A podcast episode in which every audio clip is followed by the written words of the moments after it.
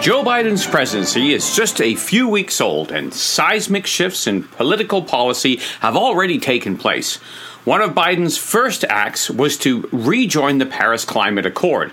He canceled the Keystone XL pipeline, which has had the immediate result in eliminating over a thousand construction jobs in both the United States and Canada.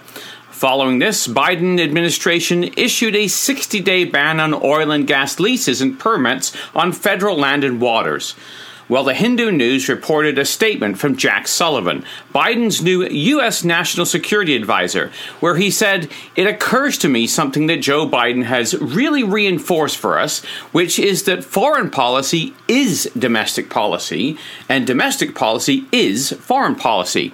And at the end of the day, Right now, the most profound national security challenge facing the United States is getting our own house in order, is domestic renewal. End quote. The administration recognizes the domestic agenda definitely affects foreign policy. Others in the US government recognize the same fact and are very concerned with the direction things are going. Biden's policy changes with regards to energy have been heavily criticized as putting North America's energy independence at risk. Governor Rick Peters of Nebraska issued the following statement Keystone XL is a critical part of putting together an all of the above strategy for North American in energy independence. Failure to construct the pipeline would mean more dependence on overseas energy sources, as well as fewer jobs and less property tax relief for Nebraskans. This is a project that would greatly benefit not just Nebraskans, but also our whole country, and it is our hope that TC Energy presses forward. Well, according to Forbes magazine, almost a quarter of the U.S. oil production and 12% of the natural, gas production takes place on federal land and water. For the last 11 years, the article continues, the long term increases in domestic production fueled by hydraulic fracturing has carried the United States towards a net exporter status and energy independence. America is now the world's largest hydrocarbon producer. This trend has seen U.S. imports from OPEC oil cartel plummet from over 6 million barrels a day to slightly under 700 or 700,000. With independence comes the liberty to take moral stance, otherwise viewed as bad for business, something Democrats should remember if they intend to confront Saudi Arabia, Russia, Iran, and Venezuela. If the United States cedes its hard fought oil market share, it is certain others will fill the gap. Already, Russia and Saudi Arabia have scrapped for dominance, and Iran and Qatar remain joint owners of the world's largest natural gas field. The yielded revenue would go to America's geopolitical rivals, where democratic norms are trampled and environmental standards are limited and enforcement is lax. End quote. So, America's energy independence is what has given it the luxury to extract itself from the pressure of the Arab Straits. In 1973, the Arab oil producing countries proclaimed an oil embargo at nations perceived as aiding Israel during the Yom Kippur War. Oil was used as a weapon. The global recession resulted, and tensions between the US and Europe skyrocketed. In 1979, the Carter administration was put over a barrel with the cost of oil skyrocketing, bringing America to its knees once again. Since that time, America has been looking to create energy independence. In December 2018, America became a net exporter of oil, breaking nearly 75 continuous years of dependence on foreign oil. President Trump used this change in America's dependence on the Arab world to change the negotiation techniques America would use. It recognized Jerusalem as Israel's capital. It recognized the Golan Heights, gave legitimacy to the settlements throughout Judea and Samaria. It used its newfound upper hand to push forward the Abraham Accords and change the status quo in the Middle East that had existed since Israel's formation. The socialist and environmentalist agenda of Biden's administration is pushing the country in an entirely different direction. His policies are largely reactionary against the Trump presidency. In an interview with Fox News, former U.S. Ambassador to the UN Nikki Haley stated the following regarding America's foreign policy and domestic policy that we see currently with Biden. She stated, This is about being smart, and what Biden is showing is he's more interested in reversing everything President Trump did than being strategic in how we keep America strong going forward. End quote. Well, it's too early to chart the course of the new American administration. What we do know is the end result. At the time of the end, America will be weakened and unable to prevent the invasion of the land, as described in Joel, Zechariah, Ezekiel 38 and 39, Daniel, and Revelation.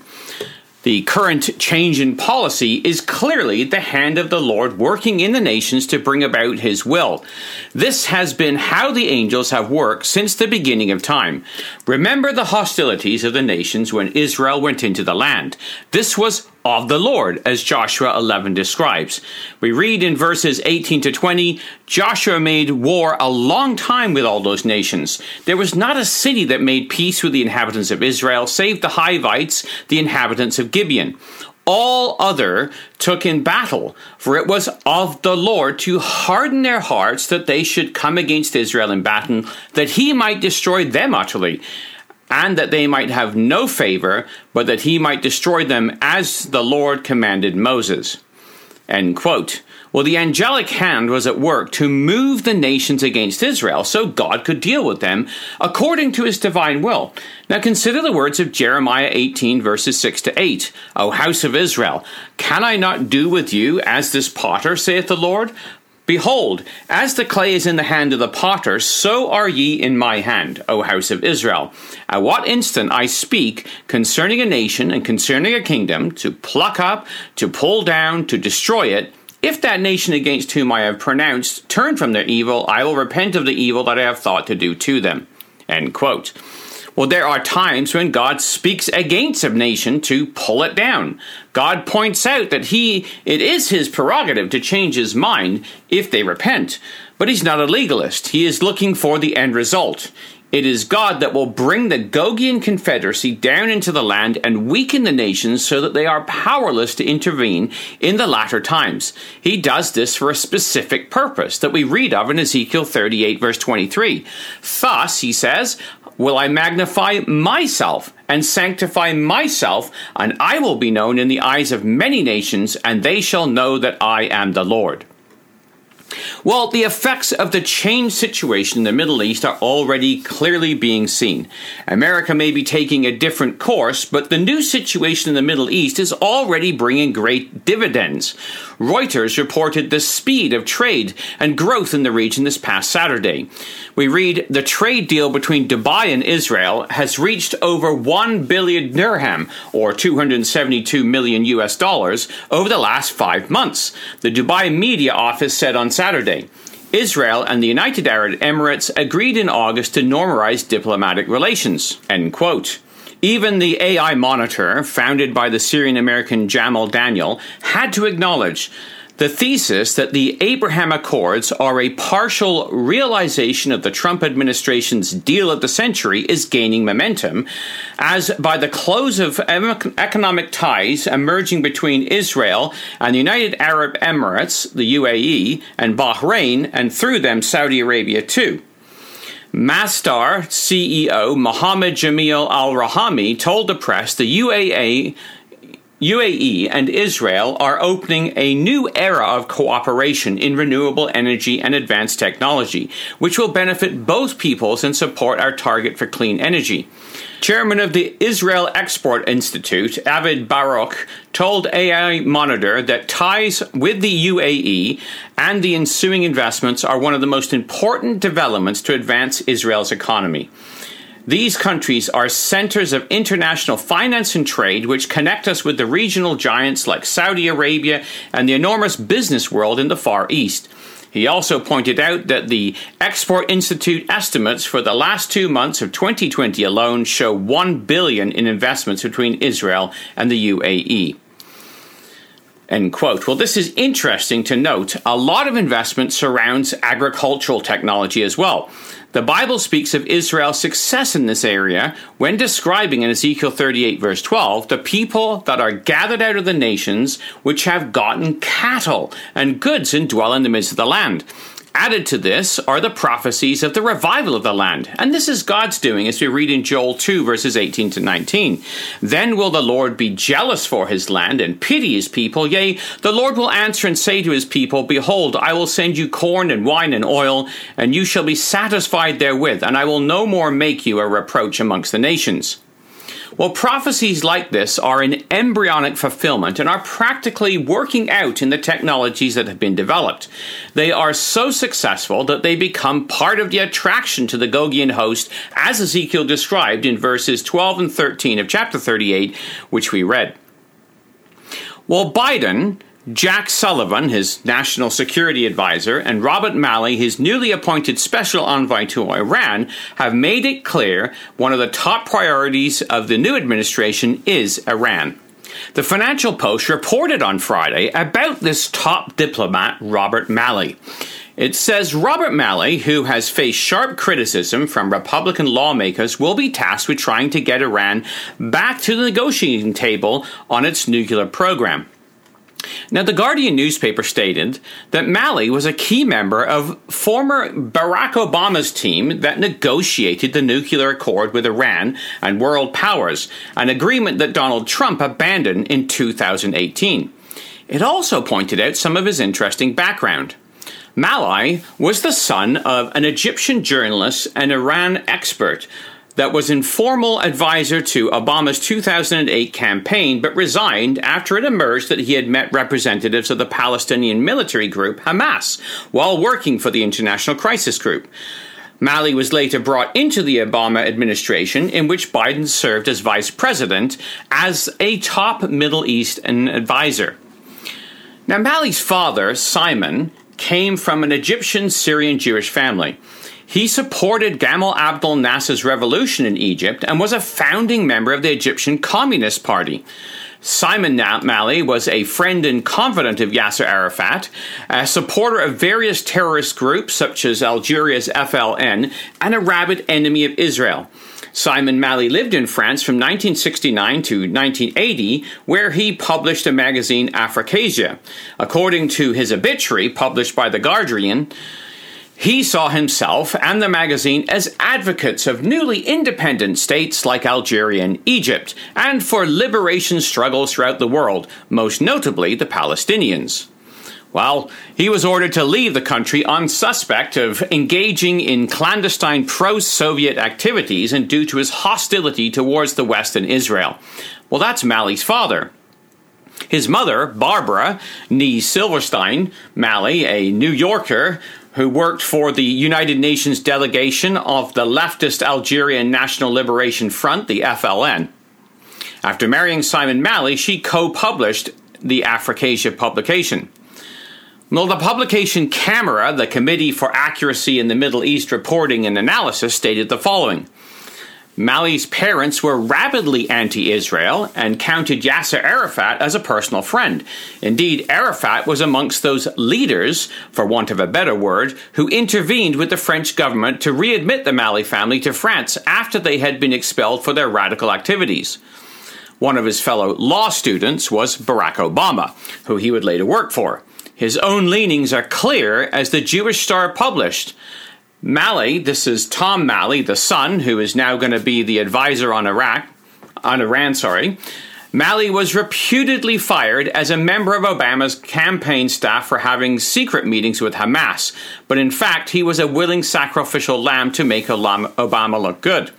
The article continues Malley was anti Israel. The stance was demonstrated by some of his greatest hits op eds which trashed the Jewish state and supported the terrorist cause, including an article published by the Baltimore Sun, February 2016, entitled Making the Best of Hamas Victory, in which Malley called for the showering of government or international aid on Hamas led government for uh, and for international engagement with Hamas.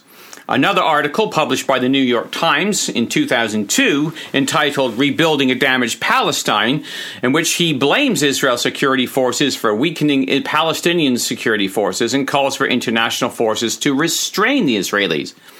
Well, that's just two examples. And this background gives a pretty clear idea of where Malley's allegiances lie. These are the kinds of people Joe Biden, who, knowing his background completely, chooses to surround himself with and sets his policy by.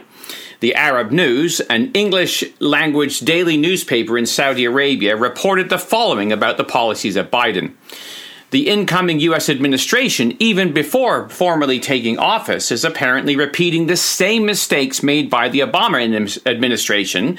These continuous democratic blunders fuel tensions in the region and provide an opportunity for Iran to step up its hostile behavior via the Islamic Revolutionary Guard Corps and its deployment of loyalist militias.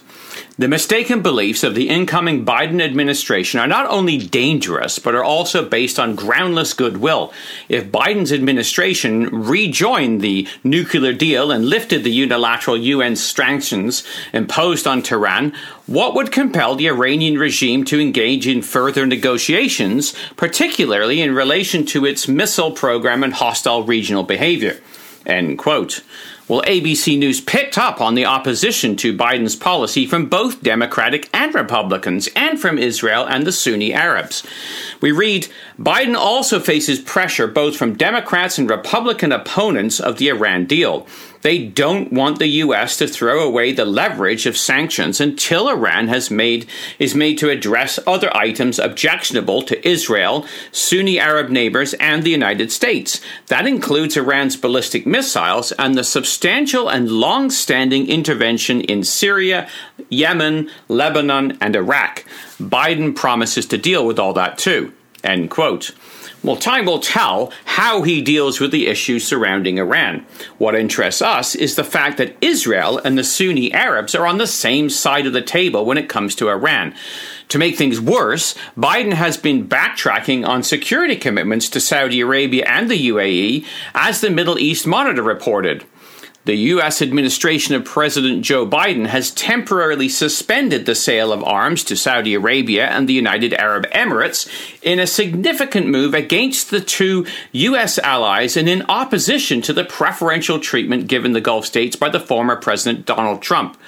In a White House press conference yesterday, the new Secretary of State, Antony Blinken, announced that he was reviewing the commitments guaranteed by the U.S. towards Arab states who had normalized ties with Israel, despite praising and endorsing those agreements.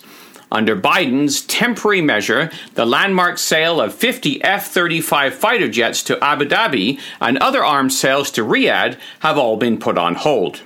End quote. Well, this move is sending shockwaves through America's Sunni allies, causing them to wonder what's coming next from America. To add to this, Biden has suspended sanctions against Saudi Arabia's enemies in Yemen, the, the Houthis. We're told on Monday Biden suspended some of Trump's sanctions against the Houthis. This swing of the pendulum is reminiscent of Obama's Great Reset. Ultimately, the effect of the reset was to push the Arab states and Israel into a formerly undreamt of security alliance. Common enemies can create unlikely friendships. Following the Abraham Accords, these security alliances have become economic alliances with, with many of the players. The geopolitical intelligence publication Stratfor provided the following analysis on Israel's response to Biden's renewed Iranian initiatives. Israel is ratcheting up pressure on Iran and the United States as it publicly prepares a military option against Tehran's nuclear program that would risk triggering a larger regional conflict. On January 25th, the Chief of Staff of Israel's Defense Forces, the IDF, Lieutenant General Avi Kochavi, said that the Israeli military was refreshing its plans for a strike on Iran to supplement Israel's current strategy. Kochavi said the IDF would develop the plans over the next year. The IDF reportedly requested 918 million to supplement its annual budget from the Knesset to develop military options for an Iran strike. End quote. Before Biden took office, the Arab states made clear their thoughts. CNBC reported the following on January 22nd. The United Arab Emirates said it was absolutely in favor of continuing the pressure on Iran, a policy by the Trump administration aimed at forcing the regime to halt its nuclear activities and cut off support for militants in the Middle East. The UAE representative stated, I think we are still in favor of maximum pressure. Absolutely, said Omar Ghobash, the UAE's Assistant Minister for Culture and Public Diplomacy. Regarding the Obama nuclear agreement, he pointed out it didn't take our concerns into account. It treated us as bystanders and spectators when we felt it was directly concerning our security. The same article reported the Saudi Arabians' positions. It stated Saudi Arabia's foreign ministry in November also told CNBC that the kingdom should be included in any negotiations between the US and Iran. A new agreement should limit Iran's nuclear activities but also address its regional malign activities, the minister said at the time. Saudi Arabia and Iran have been wrestling for dominance in the region for decades. End quote. Israel has taken steps to bolster security of its neighbors in the region. It has allowed the U.S. to install its Iron Dome missile defense systems in the Gulf region. Haaretz Daily reported on Sunday the following The United States is expected to soon begin deploying Iron Dome missile interceptor batteries, one of the jewels of Israel arms manufacturing industry, in its bases in the Gulf states, according to security officials. This comes against the backdrop of the Abraham Accords between Israel and the Gulf states, the United Arab Emirates and Bahrain, and two, two of the large U.S. arms deals, one with the UAE and the other with Saudi Arabia. Because of the sensitivity of the matters for the Americans, Israeli officials are refusing to reveal in which two countries the Iron Dome interceptors will be deployed. But behind closed doors, Israel gave its tacit agreement to the Americans to place the batteries in order to defend its forces from attacks by Iran and its proxies, according to Israeli officials. End quote. The relationship between the Sunni Arab states and Israel are continuing to develop. If America backs away or becomes hostile to Saudi or Israelis or even just becomes apathetic to their security, they will look more to each other to bolster their security. What we are seeing is the angels at work, bringing about the right conditions for the time of the end.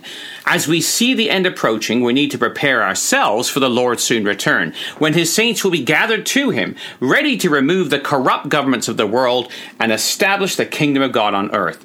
We read in Revelation 2, verse 25 to 29 that which ye have already hold fast till I come. And he that overcometh and keepeth my works until the end, to him will I give power over the nations. He shall rule them with a rod of iron. As the vessels of a potter shall they be broken to shivers, even as I received of my Father. I will give him the morning star. He that hath an ear, let him hear what the Spirit saith unto the ecclesias. This has been Jonathan Bowen joining you. Tune in next week for another edition of the Bible in the News.